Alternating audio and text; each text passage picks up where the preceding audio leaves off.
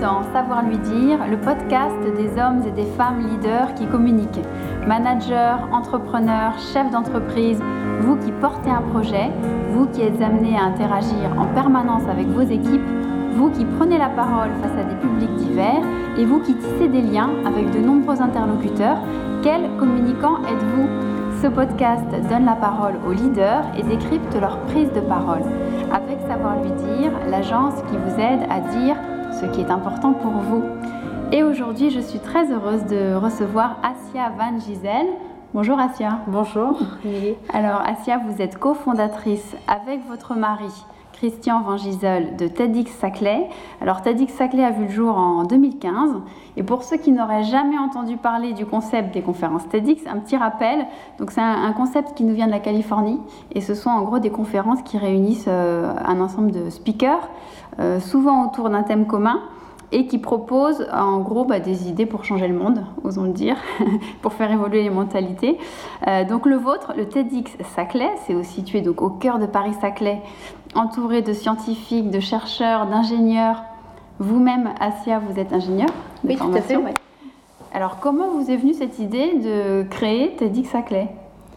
Euh, merci pour, euh, de me recevoir, Émilie. Euh, l'idée, j'ai découvert les conférences euh, TED et TEDx par hasard. En fait, c'était déjà un résultat de sérendipité, comme on dit. Mhm. je cherchais des formats vidéo sur des sujets, que je, enfin, des domaines différents, sous un format court mhm. et moins de 20 minutes de préférence. Mhm. Et j'ai remarqué au bout d'un moment qu'il y avait toujours ces trois lettres, en fait, soit TED, euh, soit avec le X si c'est lié à un lieu.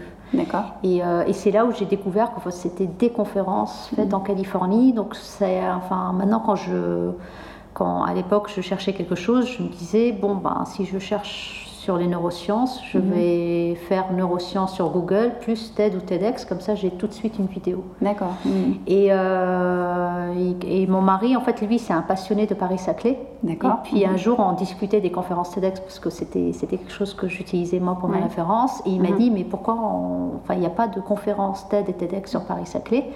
Et on s'est donné euh, trois mois pour euh, étudier la faisabilité du, du, projet. Super. C'est comme ça qu'on s'est lancé en fait. Un coup de cœur. Donc c'est un, coup de cœur. Euh, deux coups de cœur. Un mm. pour la passion de Paris-Saclay, ça c'était mm. mon mari, donc Christian Van Gisel.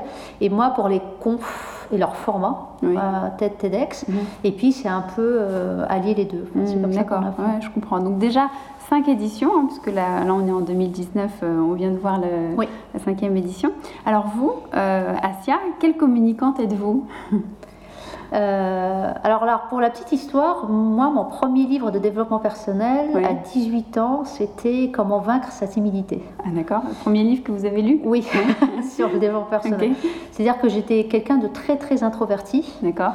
Euh, mais depuis 20 ans, j'ai fait tout un cheminement de connaissance de moi-même. En fait, euh, j'aime pas, j'aime plus appeler ça développement personnel. D'accord. Euh, et, en fait, ce qui m'a amené, entre autres, à faire le TEDx Saclay aujourd'hui. Hmm. Donc aujourd'hui, les gens ne voient pas que vous avez été une timide. je, enfin, je pense qu'un bon communicant, hmm. enfin, en tout cas, c'est ma vision des choses. Je dis pas que c'est la, plus on est qui on est réellement, c'est-à-dire que mhm. plus on est en accord avec la vraie personne qu'on est, et ça c'est l'œuvre d'une vie, mhm. mieux on va communiquer. Mhm. C'est-à-dire que Enfin, on peut faire appel à des, des, des, coachs, des entreprises et compagnies, mais ça reste quand même 80% d'une bonne communication. C'est à quel point je suis en ligne avec moi-même, avec mon essence. même et, avancer avec ça. Bah, d'ailleurs, il y a une phrase de Jung qui disait euh, la chose la plus terrifiante, c'est de s'accepter soi-même. Donc une fois qu'on a fait ça. Pour moi, c'est le parcours d'une vie. Et Jung fait partie de mes mm. références. Très bien. Alors, euh, ça nous fait une référence commune. Alors, et aujourd'hui, du coup, votre livre, là, il y a, vous avez dit il y a 20 ans, c'était euh, Comment vaincre sa timidité. Alors aujourd'hui, ce serait quoi votre... Euh, Mon livre de référence depuis, depuis 2008, en fait, c'était une autre rencontre sérendipité, c'est Le pouvoir du moment présent des Tolle. Mm, d'accord, très bien. Mm. Et, et, je pense que ça touche la communication parce que plus on est présent, mhm. complètement présent, attentif dans l'instant, mieux on va communiquer. Mhm. Et ça, c'est l'œuvre d'une vie. Mhm. Alors justement, pour être un speaker TEDx TEDx Saclay en particulier. Euh, quelles qualités faut-il posséder pour être sélectionné? Euh, je dirais qu'il y a des qualités différentes parce que chaque édition, on peut voir qu'il y a une diversité dans les profils. en fait. Il y a des profils plus introvertis que d'autres. Enfin, on n'a pas de, critères pour dire non, cette personne n'est pas bonne pour un TEDx. Il faut quand même un minimum de, de, facilité, enfin, mhm. au moins un seuil minimum. C'est pour ça, enfin, euh, quand on, on, a deux manières de choisir les, les, personnes en fait euh, pour choisir enfin, les, les, intervenants. Mhm. Euh, il y a une manière directe, c'est-à-dire qu'on on va discuter entre nous, enfin, ça va être des conseils pour dire ok ben je choisis cette personne parce que je trouve que par rapport à cette idée-là, je veux que cette idée-là soit présente dans l'édition de cette année parce qu'elle est liée au mhm. thème. Sinon en fait on lance tous les ans un appel à idées. C'est au mois de mars. Mhm. Et l'appel à idées, il dure plusieurs semaines. Et la personne, en fait, euh, on le lance sur cinq catégories. D'accord. il y a entrepreneur, il y a étudiant, il y a mhm. chercheur, il y a euh, chercheur doctorant, en fait, euh, il y a passionné. Et on a ajouté une cinquième catégorie qui est artiste. D'accord. Et la personne, elle doit juste présenter une page à quatre avec une demi-page son idée, en mhm. quoi elle est en lien avec le thème, et l'autre c'est son parcours, euh, quel lien elle a avec Paris-Saclay et compagnie. Hmm. Mais il n'y a pas de critères éliminatoires, entre guillemets, en fait. Et je dirais, pour être un speaker, l'idée, euh, parce que des fois, on, élimine une personne, mais c'est pas parce qu'elle n'est pas bien en fait, c'est qu'il y a une autre idée qui, qui, qui, est plus en lien avec le thème que. Hmm, oui, donc il y a l'idée, il y a la personne arrive avec sa personnalité. Je pense qu'il y a la passion. D'accord. Ceux qui réussissent le mieux un TEDx, c'est ceux qui, qui sont vraiment passionnés par leur idée. En fait. D'accord. Mm. Oui, et puis donc vous arbitrez en fonction de ce que vous avez déjà dans le panel. Euh.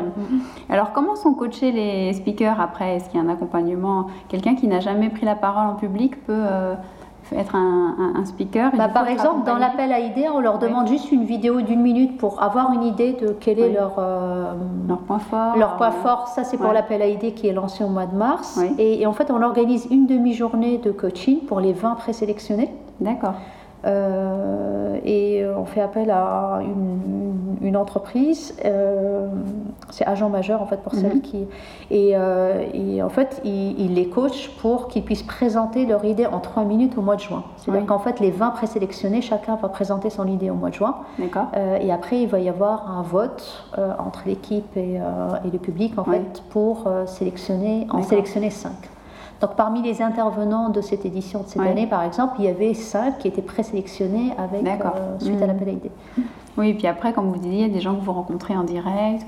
après, il y a des choses. Euh, des gens qu'on ajoute.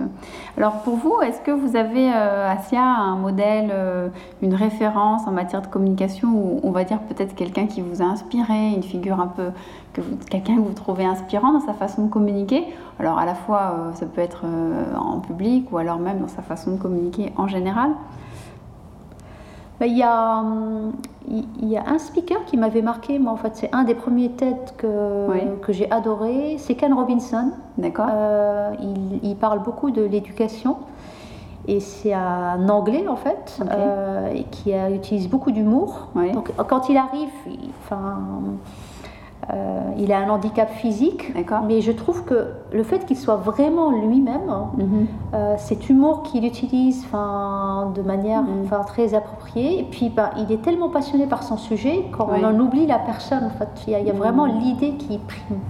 D'accord. Et il fait partie de mes. Euh, je pense à lui comme ça, en fait. Il y en, a d'autres nécessairement, mais, je pense que c'est le côté authenticité qui me parle le plus.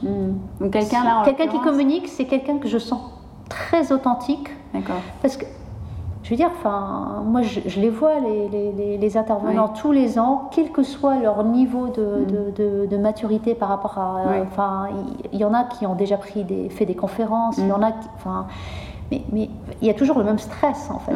Et ce qui fait la différence, mm. c'est leur degré de passion mm. et leur degré d'authenticité avec le sujet au moment où ils le font. Donc là, vous et leur, leur connaissance d'eux-mêmes, parce qu'il faut qu'ils puissent se gérer sur scène en fait. Je pense que c'est ça qui fait la différence. Donc là, vous citiez quelqu'un qui parle d'éducation, qui a un handicap et qui en parle aussi, qui parle de son handicap pour euh, parler d'éducation euh, Non, en fait, c'est parce que quand il arrive, on pense tout de suite à son handicap, mais on oublie tout rapidement parce qu'on est vraiment emporté par la passion de son sujet. oui, il est là pleinement, euh, intégralement, d'accord. Hmm. Est-ce qu'il y a une prise de parole, vous, Asia Van Gisèle, qui vous a marqué dans votre vie, alors plus ou moins récente, mais une prise de parole que vous garderiez en mémoire euh,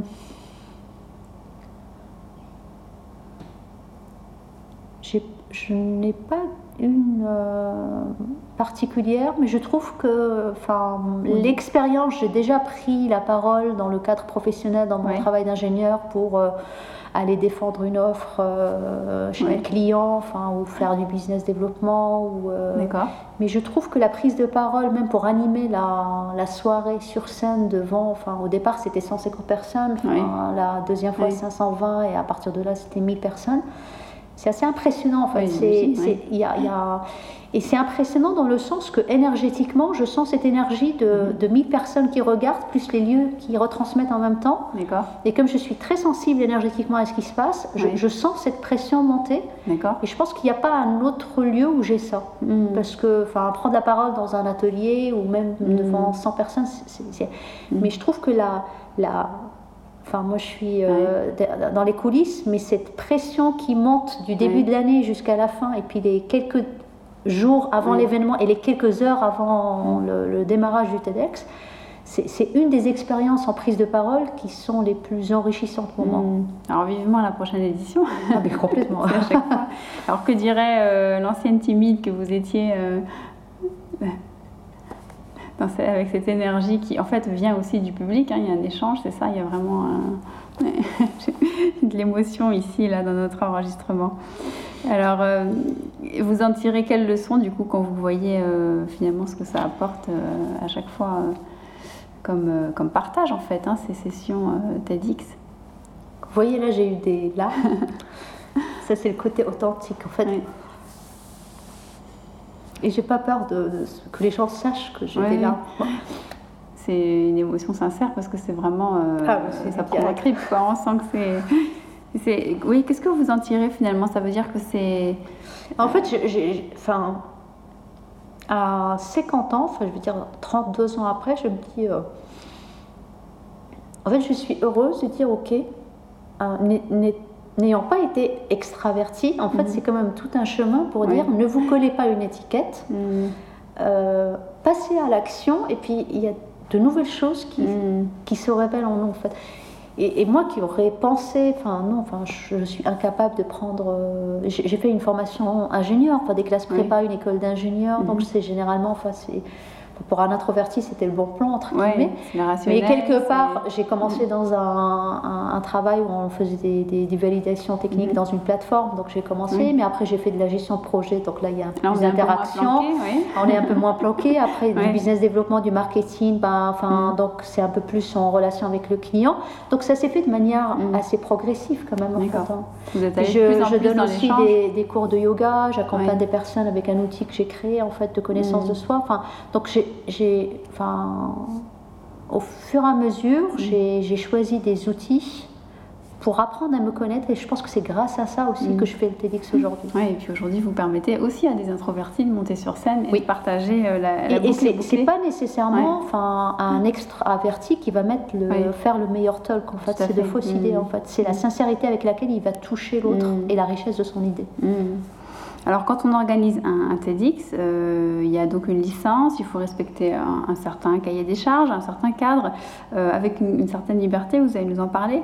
Euh, alors dans votre fonction, moi ce qui m'intéresse c'est de savoir est-ce qu'il y a des codes quand même à respecter pour, pour correspondre au principe TEDx, est-ce qu'il y a des filtres obligatoires du point de vue... Pour être dans le, dans le système TEDx, quoi, est-ce qu'il y a... Enfin, en fait, c'est un fonctionnement que, j'aime beaucoup parce que moi je porte la licence au niveau local. Mhm. Euh, il y a sur le site TED.com, de toute façon qui est public pour tout le monde, la liste et un, cahier de charges de choses à respecter. Par contre, il donne énormément de liberté en local Euh, donc j'ai la liberté de choisir le thème, on a la mhm. liberté de choisir les outils, on a la liberté de choisir les speakers. Mhm. Euh, euh, enfin, la, marge de manœuvre est très grande, par exemple, à un système de franchise où c'est comme ça et ça doit être comme ça, on ne fait que reproduire. Et c'est ça que j'aime beaucoup. C'est qu'il y a un cadre, mais en fait, il y a une grande marge de créativité dans le cadre. Ce qui explique des différences très grandes entre plusieurs euh, TEDx, en fait, que ce soit en France ou avec l'étranger de régions différentes. Mm. Donc là, en 2019, c'était le thème résonance au pluriel. Euh, les années précédentes, est-ce que c'était des thèmes un peu plus euh, scientifiques, plus techniques que cette année? Et cette année, j'ai l'impression que c'était très humain, très tourné vers plus large que le scientifique ou c'est moi qui... Ben, en fait, on l'a jamais choisi de juste scientifique. Par exemple, même le thème des Lumières, c'était les, les, 100 ans d'anniversaire des Lumières mhm. au niveau scientifique. En fait, on l'a appelé Lumière avec S parce que c'était les 300 ans du siècle des Lumières. Mhm. Euh, après, ça a été au-delà des limites, donc euh, ça pouvait toucher aussi bien science. Large, Mais en fait, ça touche l'innovation et comment allier innovation et humanisme. C'est mhm. vraiment les... les, les Et, ça reste large du coup. Oui, c'est ça. Parce que c'est, et puis le fait qu'on soit euh, la troisième année, c'est, ouais, 2017 c'était au service du vivant. Oui, c'est ça. Euh, l'année dernière c'était euh, Databank, mais en fait ce que j'avais en tête c'était l'explosion du numérique et la rupture que ça amène. C'est-à-dire qu'on est passé d'une, d'une ère industrielle à une ère de data. Mhm.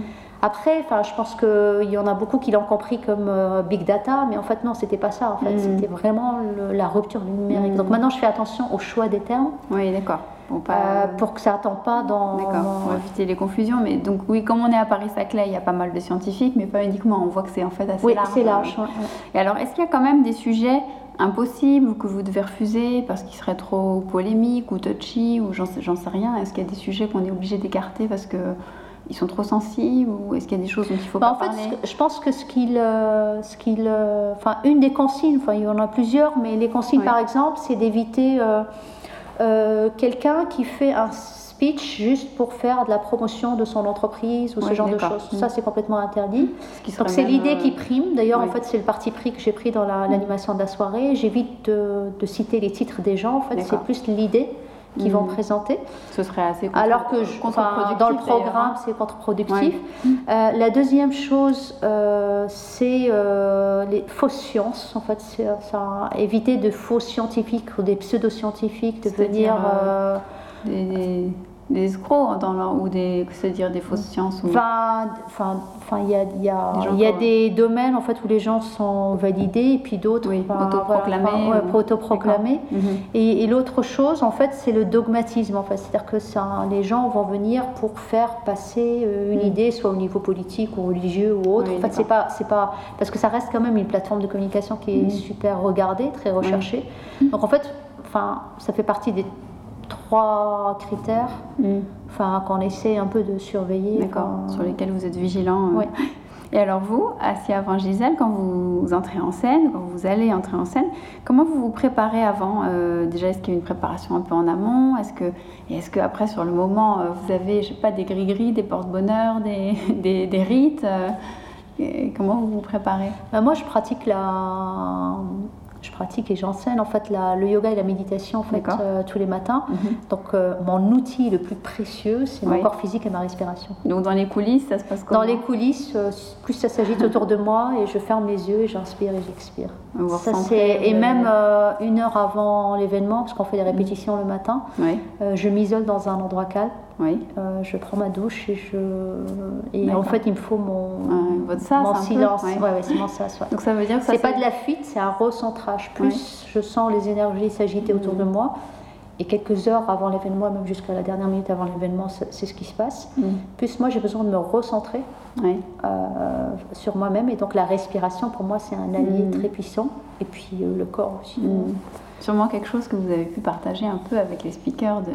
Oui, je leur ai expliqué. En fait, oui, oui, j'ai, euh, on avait fait une, une, autre répétition le 19 sur les locaux de, à, Paris et euh, je leur ai montré l'outil de connaissance mm. de soi que j'ai mis en place pour moi en fait et je leur ai montré par exemple il y a des applications sur iPhone comme mm-hmm. Respirelax en fait qu'ils peuvent utiliser pour s'entraîner. Oui, enfin. Ah super.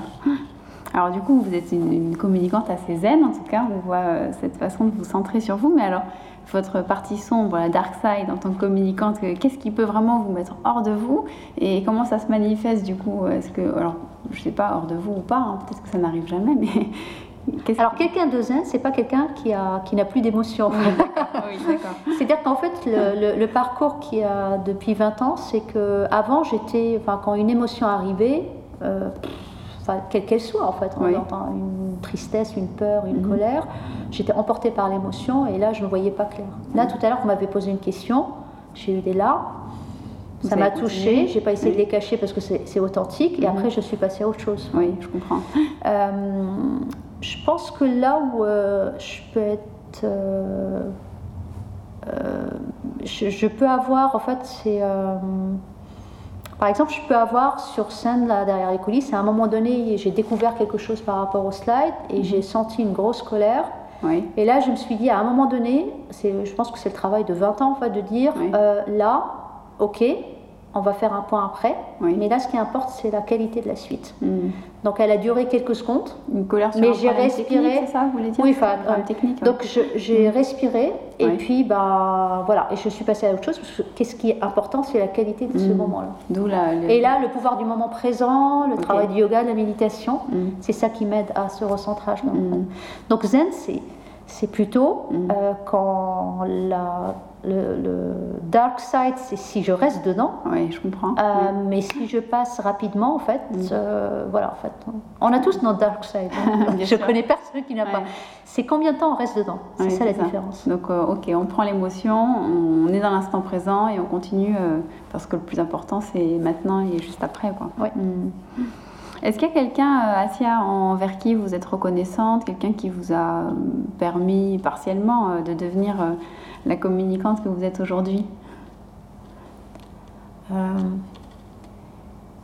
En fait, il y a, je, dirais, c'est pas une personne, c'est euh, chaque rencontre. Et c'est une suite de rencontres qui mhm. ont fait enfin, qui je suis actuellement. D'accord. C'est-à-dire que, enfin, moi j'ai fait mes classes prépa, mon école d'ingénieur au Maroc. Après, je suis venue ici pour sept mois et puis euh, là j'ai rencontré Christian, on s'est mhm. mariés. Donc, enfin, fait, ce sont les, les, opportunités qui arrivent, est-ce qu'on mhm. les saisit ou pas? Et du coup, de rencontre en rencontre, euh, Christian Van enfin, mon mari, c'est une de, mes rencontres mhm. qui, qui, qui, m'a poussée vers l'avant, mais il y en a d'autres qui se sont suivies. Et je pense que c'est ça qui fait que bah, on est ce qui en est en fait. Mhm. Et je peux dire que c'est valable pour beaucoup de monde. Ce C'est pas une rencontre. Après, il y a des rencontres qui sont plus marquantes que d'autres. Euh, Christian en fait partie. Euh, mon père m'a toujours poussé. venant du Maroc, on était mhm. trois filles, j'étais la fille aînée, et en fait, il m'a beaucoup poussé pour faire des études supérieures, alors que personne ne l'avait fait dans la grande famille et tout ça. Euh, donc ça a été un. Ça a été aussi une personne. je pense qu'il serait fier là. Il serait fier il n'est plus là, mais je pense quelque part, c'est une amie même qui l'a dit, qu'il a connu, elle me dit, bah, là, il serait vraiment fier, et, j'ai envie de lui dédier cette, mm. cette édition. Il a connu les premiers TEDx il, est, il a quitté ce monde dix jours avant la première édition de 2015, ah Les Lumières. donc vous étiez déjà lancé euh, presque sur scène, euh, super. Donc c'était un autre moment de, voilà, enfin déjà le thème lumière, il y a eu deux événements qui m'ont marqué. C'était dix jours avant, il avait quitté ce plan, mm. j'ai dû prendre mon avion, aller au Maroc, mais j'ai accompagné de manière mm. assez triste, mais avec une paix intérieure parce que j'avais fait tout ce travail-là. Mm. Et euh, le lendemain, avec ce thème-là en plus, mm. et le lendemain de l'événement, il y avait eu les attentats à Saint-Denis, alors qu'on avait la veille quelqu'un qui parlait de tolérance euh, dans l'événement en parlant de, de, lumière et de mm. tolérance. Mm. C'était un artiste. vous parliez Donc euh, voilà, on parlait de sérendipité, ça fait partie des deux sérendipités qui. je comprends. Alors pour finir, Asia Van Gisel, un message ou une trace, une empreinte que vous aimeriez laisser après votre passage à cette fonction, en particulier euh, de, dirigeante, cofondatrice du TEDx Saclay Enfin, s'il y a un message, euh, enfin, en tout cas, ce que m'a appris le TEDx Saclay, c'est de dire euh, on a des choix infinis à faire. c'est prendre ses responsabilités par rapport à ses choix. Oui. dire par exemple, entendre dire quelqu'un j'ai pas le choix, non, c'est pas vrai. Mm-hmm. Dans toute situation, j'ai le choix. Euh, se mettre en action mhm. et apprendre à se connaître pour faire toutes les trois premières actions en, avec une vision claire. Mm. C'est ça qui me tient à cœur en fait. hein. Et si, si j'ai deux filles de 19 et 21 ans, si j'ai un message à leur donner, c'est de dire faites des choses pour augmenter votre énergie Mm. tous les jours, pour voir clair, prenez vos responsabilités, exercez votre choix, ne laissez personne choisir à votre place et passez à l'action. C'est l'action qui apprend, pas le livre. Superbe. Donc mieux se connaître, euh, passer à l'action, choisir. Merci beaucoup euh, Prendre ses Asia, responsabilités. et prendre ses responsabilités. Merci beaucoup Asia Van Gisel pour cet euh, entretien. Euh, C'est à vous maintenant, chers auditeurs, de réécouter ce podcast, le partager, le commenter, retweeter autant que vous le souhaitez. Et je vous donne rendez-vous très prochainement pour un nouveau numéro de Savoir lui dire, le podcast. À très bientôt.